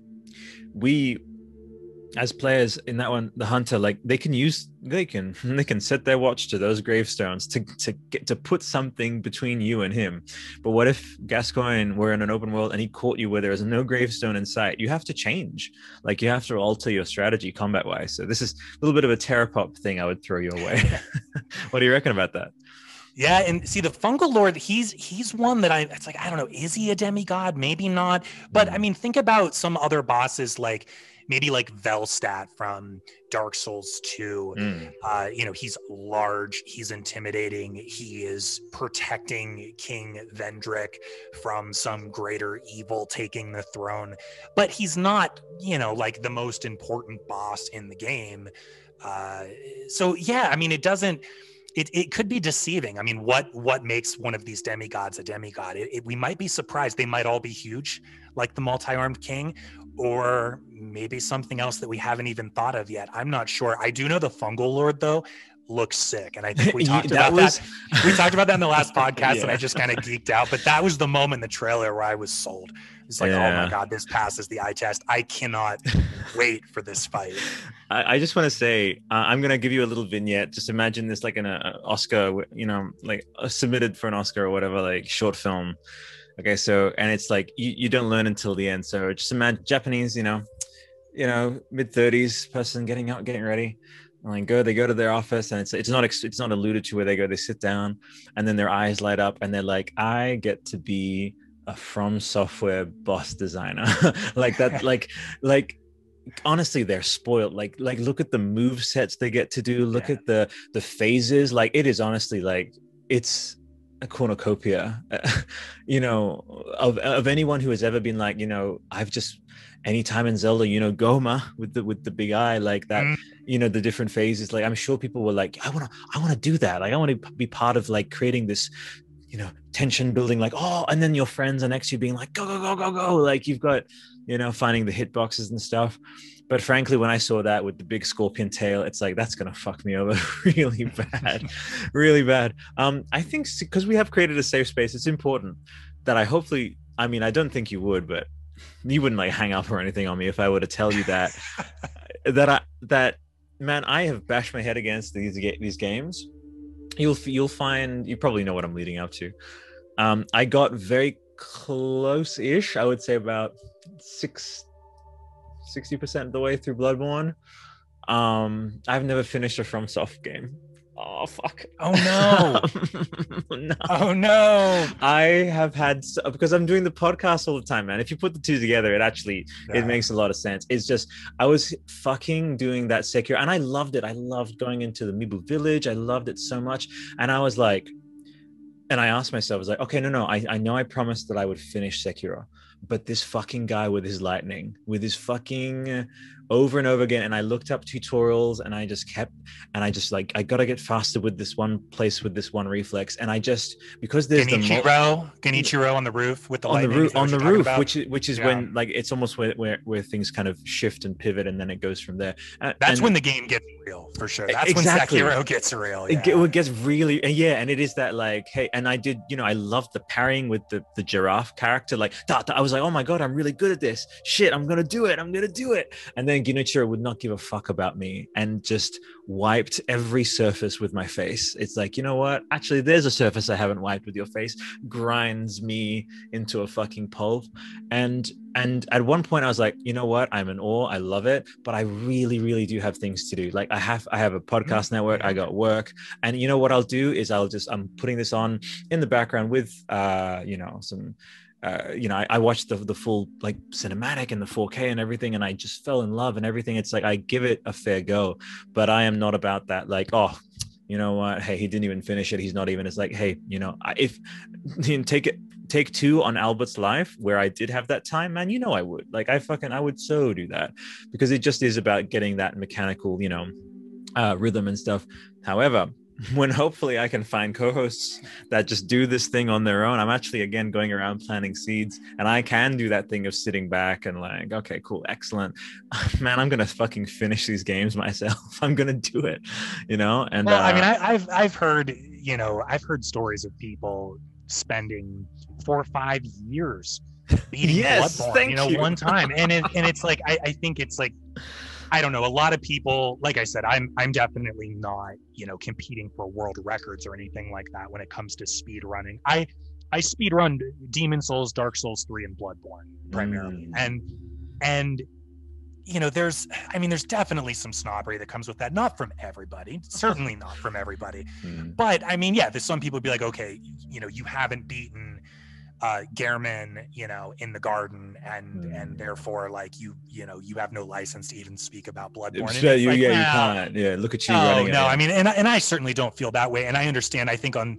you know, it's almost like sports. It's it's like athletics. I think there Yeah. are some people who have that sort of fast twitch, you know, coordination with the controller or with the mouse and keyboard, yeah. and and it clicks, or just the time. Because I know, man, the first time I played Dark Souls, uh, you know, Dark Souls One in 2011, uh, a friend recommended it to me. He was like, he like pulled me aside in the hallway of our university, and he was like, "Man, I got this new game. It's called Dark Souls." He's like, "It's insane." He's like, "You have to get it because I cannot beat it." Alone. You know, you- and I didn't even understand what he was talking about. So I go get the game. You know, we do the summons. He was on Ornst- the Ornstein boss battle. So that was like I had to like grind the game up until that point. I was terrified the whole way through. It took me like, you know, weeks to get to that point. And then we're both getting owned in that boss battle. I was Mm, terrified, man. I played those games for years, hiding behind shields, poking, running, dying, like so I totally get it. And it it really does just take time. You know, it takes Mm. time I know. understanding the AI, understanding all the weird RNG you might get in a given battle. You know, optimizing your yeah. build, you know, the, the weapons you're using. It's uh I mean it, it's not easy. It's Oh, but definitely not what easy. I- There's what I no will shame say- Yeah, no, exactly, and and and I want to also give that safe space to people, and that's why I felt it is. You know, it's important to kind of to cover up on that stuff. Obviously, Miyazaki and games in general. I'm going to talk about this in October about how I want people to recognize, like, just you know, you should never feel excluded. Like, and if they do their snobbery thing, it's like that's just it more Mhm. just reflects on them as a sad thing that they feel they have to impose that and gatekeep. And I'm we're not about that. We're very accepting. I'm glad, and I, that's why I felt Terrapop like combat master whatever like like you you wouldn't you wouldn't hold that over me or anything and you can No, no, and I hope you I- weren't yeah. worried like you were hiding some deep dark secret and I was going to judge you. but No, no, and and yeah because man i i i love hearing about people who have grinded these games for years and it's like oh my god i just beat bloodborne for the first Mm. time in like 2021 and it was amazing and yeah you know i died 700 times and you know i couldn't beat the wet nurse and like nightmare phase just wrecked me every time and like because i get all that and and Mm. i've only gotten efficient at some of these games because i've i have played them so much and i put that time into them so Mm. and and I think there's just different kinds of FromSoft fans out there. You know, there's people who tend to appreciate the lore and aesthetics a little more, but they're not that proficient, you know, with the combat, and that's like no big deal. And then you have people who speed run these games, but they're not taking time to read the item descriptions because who cares? I'm just trying to optimize my character. So exactly it's and and and it, it's all valid. It's all it's all fair and i you know i conceded to that in the last episode i'm i'm definitely more combat focused and i i have blind spots when it comes when it Mm. comes to lore. So yeah, no no shame at all. And no definitely, worries definitely a safe space. Yeah, for anybody listening you, to this, whether you fall on that lore side or on that combat side, Mm. uh, it's you know it's all good. But uh, Albert, good. I, I I will tell you, you have to beat Elden Ring. though. well no no no I, I'm was about to say you don't know I know- but frankly if I, have to help you beat Elden Ring, You will. You're gonna you beat will. Elden Ring. is, you'll not only be there with for me as a friend and the podcast and like commenting and then actually in Elden Ring itself, but I've actually I think I said it yesterday. It's officially been said, but I will restate it. I am fucking finishing Elden Ring. Like I will I will roll as they say roll credits on Elden Ring. You know what I mean? Uh I um and then you'll have newfound confidence to go back to DS3, to go back to Bloodborne, to go back to That's right. On the rooftop, right? Because you've just Yeah. slayed the multi-armed king. Multi-armed Who cares king. about Genichiro and his lightning? yeah get out of here exactly and so then i because i love that the thing is i love that side it's just it's, it simply comes down to a factor of time and and i and i got really good at like i i'm so confident with like bloodborne i can go in it's not i'm not a, like a dilettante like i can hack it with there i got to you know shadows of Yharnam, good fucking witch of hemwick get the fuck out of here i'm, I'm dominating and loved it you know i love that aspect so i'm not completely removed from that so if anyone's starting to kind of build judgments about it it's um, but frankly you I, I i i ask anyone who if there was someone who's like, you know what, I played it once. Honestly, I just can't, but I love the lore. I would never actually ever gatekeep on that person. If they Mm-mm. if they started a damn podcast and said, you know what, hi there, I am insert person's name or whatever. I tried that. I love seeing play them. I love watching people struggle. I love the culture of keep trying and stuff, you know. But I just personally, da da da da. I'd be like, safe space, safe space. I think you and I, for that hypothetical person, would be like, totally watch your watch your playthroughs and stuff, and no like get good or, or anything. But when you're coming over, have a party. We'll give you the controller. I think it'll be fun time, you know. And like a huge mm-hmm. part for me with Bloodborne was if you can imagine, like 2015, I don't know, I was like, you know, mid late 20s or whatever. And, and, I was like, I thought I'd experienced all of my certain levels of like anxiety or fear while any, participating in any media. And we haven't even fucking talked about the potential, of, uh, not even potential, like what will be with audio the Tempest audio, PS5, oh whatever. With, yeah. Uh, you know, Bloodborne. I mean, I'm playing it. I'm haptic feedback, haptic feedback in the DualSense. I, oh. I can't wait. in in Bloodborne, I, I, like it would be a legitimate factor to how I be I was able to fight because like rah, rah, like it would just be like it would it would affect my playing because of just yeah, yeah. how fucking mortifying but like and i learned at some point to you know what? Yeah this is completely horrifying. I, i'm i'm going against all of my instincts of like that thing is making a noise that no thing ever should make and i should by all rights stay the fuck away from it. These grasping hands and stuff. But man i say it i said it last but i will say i said it last episode i'm to say it again. I am going to roll credits. I'm going to finish elden ring. I will complete the ring there you go. Yeah. yeah, yeah. Um, and then yeah, step through that ring and then fucking slay every FromSoft game for sure. um, shot number three, buddy. We are coming up to the one hour and a half, and we are only six seconds into our 15 second. this is see what I mean? We're having fun, man. It's good. It's good. Okay, so one lovely little pat there that she goes, and then shot number three.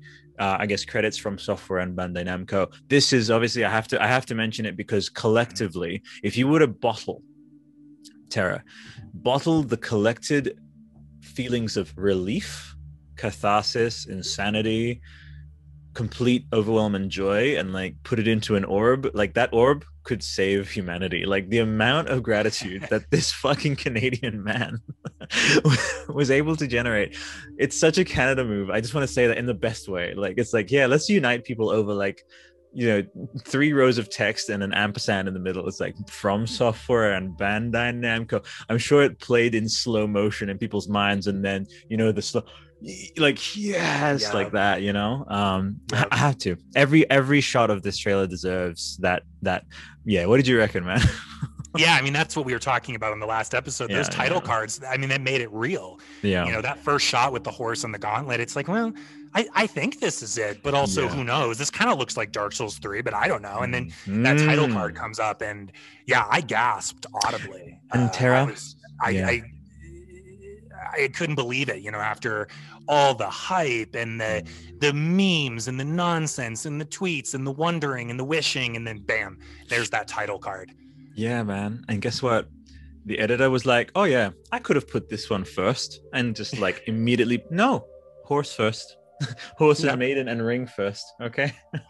Yeah. You know allusions to older as in medieval medieval elden right there with the the buckle and the horse okay elden and then ring and then fucking shot number three is the goddamn 10 second mark where again collectively people oh yeah i want to talk about the particles but that might just be a particle effect. I don't know any lore stuff. Uh, we do know about the the falling leaves of the Erd tree but those seem like just atmospheric sparks. I don't think we have to dive mm-hmm. into those you know onto and then you know the way that it works with us is like a year from now it's like those sparks were so important. Like no, okay. um but no no we're on uh second 12 and 13 which is a very very brief shot. It's this is like wow who am i?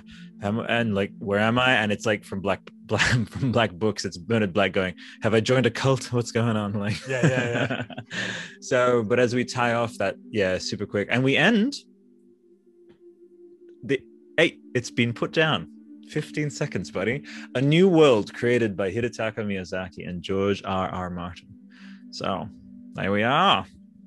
And there. What do you think about the music here? You know, you were mentioning the the Tempest mm. audio a minute ago. You know, the the way in which this intensifying music juxtaposes with the maiden stroking the horse, it's so unsettling. Like this game immediately gets under your skin. Yeah, dude absolutely yes exactly i Kitamura. I want to apologize. I was saying Yoko last time. It's because I Yoko Shimomura, she's amazing. I love them. I want to keep track of all these amazing composers, but yeah, it's Yuka uh, Kitamura. Um, man, I want to make whatever I need to happen. I'm actually working on a book, a couple books. One is l- localization so the people who the completely unsung amazing heroes who like sit down with the miyazakis of the world and they and the hironobu sakaguchis and the shigeru miyamotos and they say okay let's adapt this these japanese uh, spellings etc and they write these lore books you know? So hence lore localization is this you know a paean to the unsung lore crafters that they it's a job for them. Like with we i just launched the vagrant story podcast. We're going to go through that goddamn fucking script that majestic shakespearean interactive parable that one. And wow. you go through yeah for sure. And and and you go through and uh you get this appreciation for basically every every single component. That's why people wonder it's like oh well you're paying so much attention to uh like lore or music and stuff and like it has to be mentioned. But back to the music you mentioned man yuka kitamura like and that's what i mean. Like with those interviews i want to get translator people do whatever i need to to speak with you know uh people who have uh you know I, I would. I'm. I'm basically. I'm complete. Like like Miyazaki. I am unleashed. We are gonna get Miyazaki on this fucking podcast. Do you understand? like it's gonna happen. I, at one point, there will be some amazing 8K whatever unprecedented. or, and you see it in the headlines. First, first, uh, you know, community show that uh, Hidetaka Miyazaki has agreed to be on. Boom, and it's you and I. And, and then there's that just translator thing. It's like boom. Like why the? F- I'll I'll burn it, up. It'd be amazing to pick the brain of anybody. Yeah. You know, yeah, inside yeah. from software. Mm I mean, mm. I, I think I shared with you a couple days ago that I think it was Game Informer mm. uh, back in 2019 when Sekiro was coming out, that Game Informer interview with Yuka Kitamura. And she was just so modest about what she was doing. And the interviewer was like, wait, you, you played this instrument, you played this instrument, you were using your own voice. And she's just like, yeah, yeah, like no, you know, no, no big deal. Um, but I mean, this music, it was, it's interesting because I couldn't quite put my finger, the, the trailer music, I couldn't quite put my finger on another piece from any of the six Soulsborne games that feels exactly like this no. one. It, it's unique. It is. It unique. really sets the tone. And and here at the beginning, uh, it's it's uh, very eerie and atmospheric.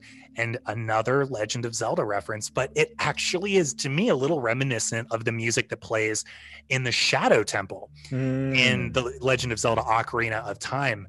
Mm-hmm. Uh, what do you what do you make of this music? Man, I okay. Well, I, I, mean, I know about Yuka now. Obviously, thank you. And I like that that interview. Um, I had yet to dive into it, but this thing of her doing every instrument herself, um, oh, that's on another level. And and frankly, I'm just going to say it. Now you said I. You know, I don't know if you're a vinyl collector. I will finish Elden Ring, but will you? And that could be you, Tara. It could be you listening. Will you get the very absolutely going to happen vinyl soundtrack of Elden Ring that will have the Elden Ring symbol on it. Like, come on, like that's happening. Yeah. Um, man, this one it, it grounds you. It, it's very like yeah, it's it's as you said, unsettling. It's like I just and I might even so in the edit I'll I'll play. It's only 15 seconds. In the edit, I will um substitute. I'll mute ourselves out so that they can hear it straight up. So here we go.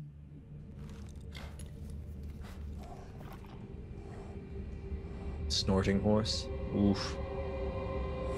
Ah, yeah, yeah, yeah, yeah, yeah, exactly. Yeah, those pulses, you know? Yeah. And there we go. Those. Yeah, if this maiden is benevolent, uh, mm. I don't know. This still feels like pretty serious business, sinister. doesn't it? It's sinister, yeah. and, and I want to say, man, I'm getting some fucking fierce goosebumps. You know, goosebumps that are so much that they're sharp that they hurt. Like, holy fuck.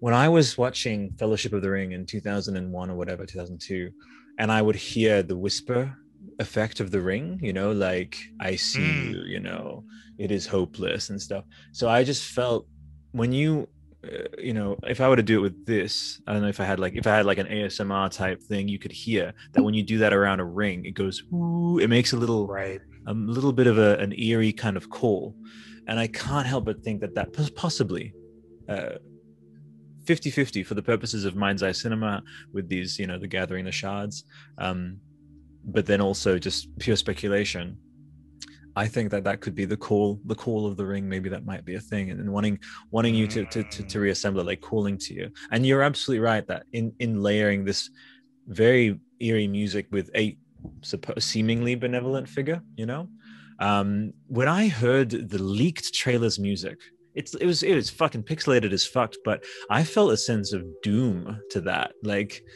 da, da, da, and then it falls again, it falls again, you know. It's like it's her best work that I've heard so far. Again, alongside everyone at From, like they're cutting their teeth on these things. They're bringing all of themselves to this new project. I think Yuka is absolutely bringing all of herself. I think she she sees the the the Martin George R. Martin participation, but even more than that, she sees that it is their. I believe it'll be their fifth Souls title, right, or their sixth. It'll be no the fifth. And uh, um, it would be six if you include Sekiro. Oh yeah, okay. So the sixth, yeah. And so Mhm.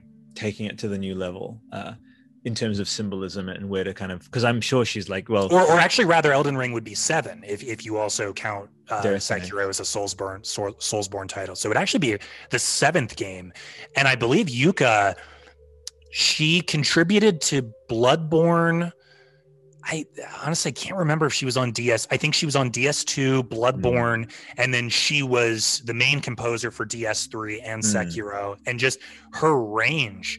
I mean, think about what she did on Sekiro, and then compared to Dark Souls 3, that's insane that that was the same composer. I yeah, I can't wait to see what she does. And yeah, like you were alluding to, not just with the score, but with the general sound design mm, of this Yeah. game. sound design and and the idea that look, hey, I'm sure you know Miyazaki took her aside with if it was a Dark Souls, if it was a Sekiro, and said, yeah, okay, so with this one, it is we're just it's just mood music, and that's fine. Please create light motifs, blah. But with this, she she said, no, no, we're we're really working on incorporating a bit more story into this to the point where we have we want to have themes for each of the demigods. We want to have Marika's theme that weaves into them, and that sense that uh, um, you know Howard Shore did, where he would collaborate with Peter in saying, hey, uh, you know, in creating music that wove in perfectly with the story um, thematically. And I would love for the Tarnish to have a theme and for these to weave together. I love the, and that's um leitmotif that's tied into, I, I believe that is V- Wagner as well, like that he developed that, which is the ring cycle, you know? So I don't know Mm, Um, mm. which is which is rad. But uh, my friends, we have now closed this chapter. All right, everyone, time to like tucking all the tarnished in, like tucking them in for bed, and then like, oh, tell us That's no all one. for now. That's all for now. Okay, so uh, for the next um, uh, for the next one, my friend, um, I don't know if we want to have a. w- They'll develop over time naturally. These uh, this uh, the idea of segments of. Uh, normally here, I would actually have a little bit of a section where I, I would read um, some feedback for the uh, the earlier one. This is uh, following um, and thank you Duckfeed TV with your wonderful series of shows. Which again, I'm I'm very liberal in in in just being that that sort of nexus of hey, please go see the Duckfeed TV folks. They're amazing. Bonfireside chat. Check out the Lore Hunter, who is he actually had to go. Um, he's uh, he's, he's traveling at the moment, uh, but he is he's, he's committed to join. Uh, we have Katie Cakes coming up.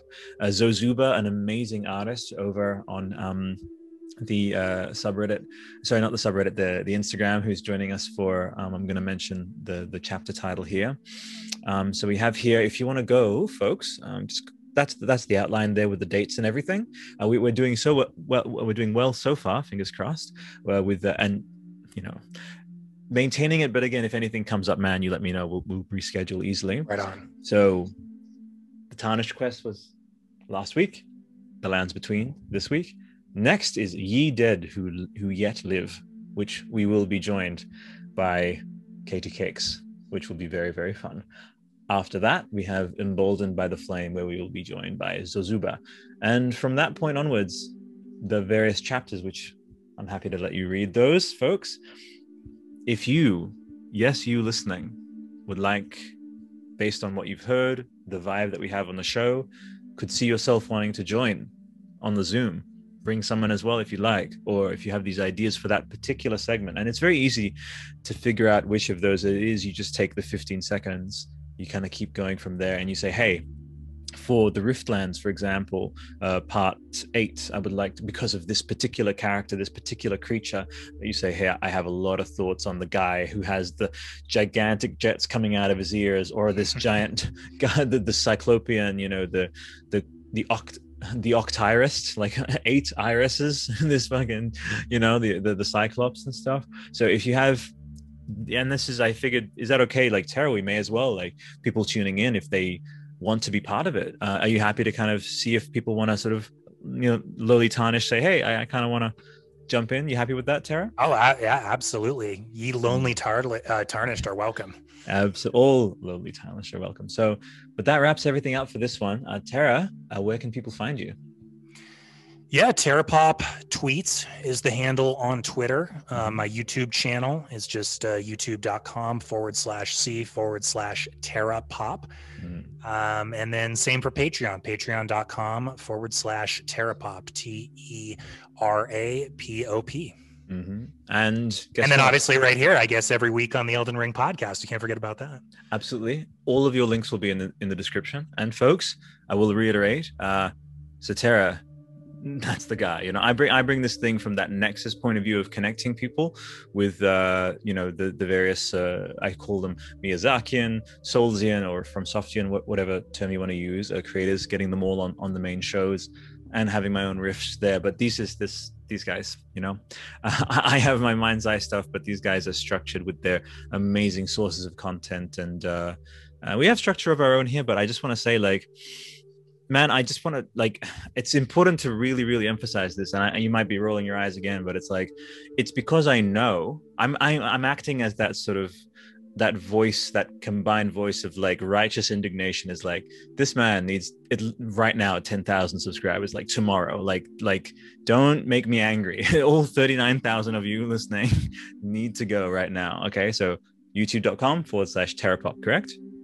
That's right all right. So me, uh, you'll see it in the description. Um, I need to get more used to doing this, but basically, patreon.com forward slash Albert Chessa supports the entire network. It's like a, a dollar if you want. Um, what that goes to is uh, basically making our way to being able to resolve any issues of scheduling, maybe do some streaming and stuff down the line, jumping away from like uh, the main gig as they call it. And the goal, which I am going to help, you know, Terrapop and, and, and, and Lore Hunter, I want all of these amazing Miyazakian scholars and like I said this I said this to Katie Cake, Cakes. I, I, I made a, a dedicated post saying this is what a streaming community needs to be about is the ultimate goal is to be paid to be who you are you know like as like to almost be paid for breathing. And so there's people out there who we are in the streaming age. Uh, i as part of my patreon i actually like to help guide people for that. So when you're joining it's not actually a thing of oh you're just supporting me and it's like a one-way street. It's like no it's actually an art collective. It's called um, uh, the Council of Resonance, which is based on the quantum myth, which I do. It's a storytelling thing, and um, and so when you join, I actually design you a symbol, like, and you actually become a character in this thing, and you're assigned this kind of deific kind of entity, and you actually physically become part of something, you know. So, um, and so I like to kind of, I think that's the the way that it clicked for me. Tara is like Mm-hmm. I just I just wouldn't want people just to be like, here you go. And over with with Tara, and I I just, you know what I'm gonna do, and like you might be like, Albert, please. It's like, no, here we go. Okay, so we're gonna go to your damn we're gonna go to your damn Patreon, and I can edit or whatever, but it's very important. And I'm gonna actually do something where because I've just been in admin land, and I want all of you at least you you, know how some people like to kind of do monkey see monkey do. I'm logging in right now. Okay because I've got you know, and you'll see it's like you'll see like the Vaatis and the the Sinclairs and stuff. Oh man, two factor. Who needs that? At least it's quick now. Okay. Bringing it up. Boom. Here we go. Patreon.com forward slash a Pope. I've been watching a lot of Epic Mealtime, and so I'm doing those kind of mid Terapo. oh man. Well, okay, Albert, so- while you're bringing that up, I would just say too, like th- there is a great community of smaller channels and streamers yeah, who is. are putting out truly top-notch Soulsborne content, and any opportunity we would have to rope one of those people onto the podcast, we'll definitely do. You know, to get 1, their perspective on Elden Ring. So okay, so right there, that's what it looks like And I just want to say, boom, just do it. Okay. So that's why we actually dedicated a little segment. It's fun to um to to be like, oh yeah, no, great, well done. It's like uh ultimately uh, it's that same thing of like, you know, you're going around the house, you find a coin and it's like in the couch or whatever. And it's like it's that that thoughtless you just you're not even thinking about it. it's this unconscious sense of like i appreciate you for for being in my life and doing this thing and so i i just have to yeah it's very very important i think energetically to be like hey you know when i was on so and so road trip and i listened to your four hour whatever or whatever it's like i um i love supporting creators like that and that's why i am a terrapop patron okay so go and do it right and i think my friend shall we fully close the tome. I know we closed it before, but let's just wrap things let's up with it. this one. Let's do it. All right, folks. Until next time, bye for now.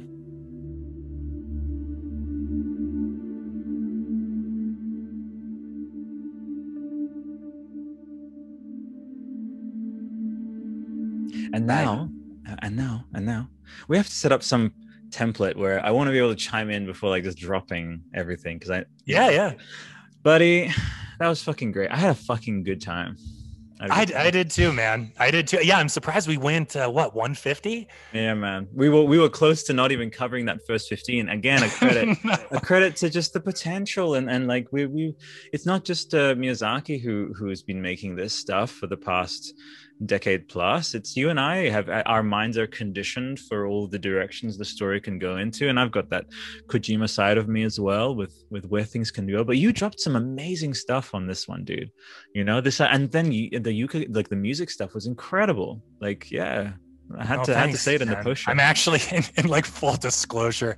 I actually had a cycling accident a couple days ago, so I'm yeah, I have a little bit of a back injury. So I did this episode on Valium. Bro. And I'm, I'm, I'm glad that you thought it sounded good. You sounded so lucid. Oh my god, you're in okay. you're in all kinds of dimensions right now, aren't you? yeah.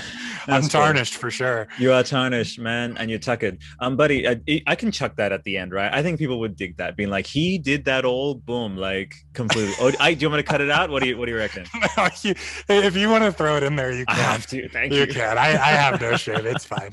no worries, buddy. All right, man. Till next one, I'll send you the details. But yeah, Uh, I'll see you next weekend, buddy. Yeah, absolutely. It was a pleasure, man. Thanks. Appreciate you. Appreciate the conversation. And yeah, look forward to next week. Me too, brother. Bye. Have a good one. All right. Bye. Bye.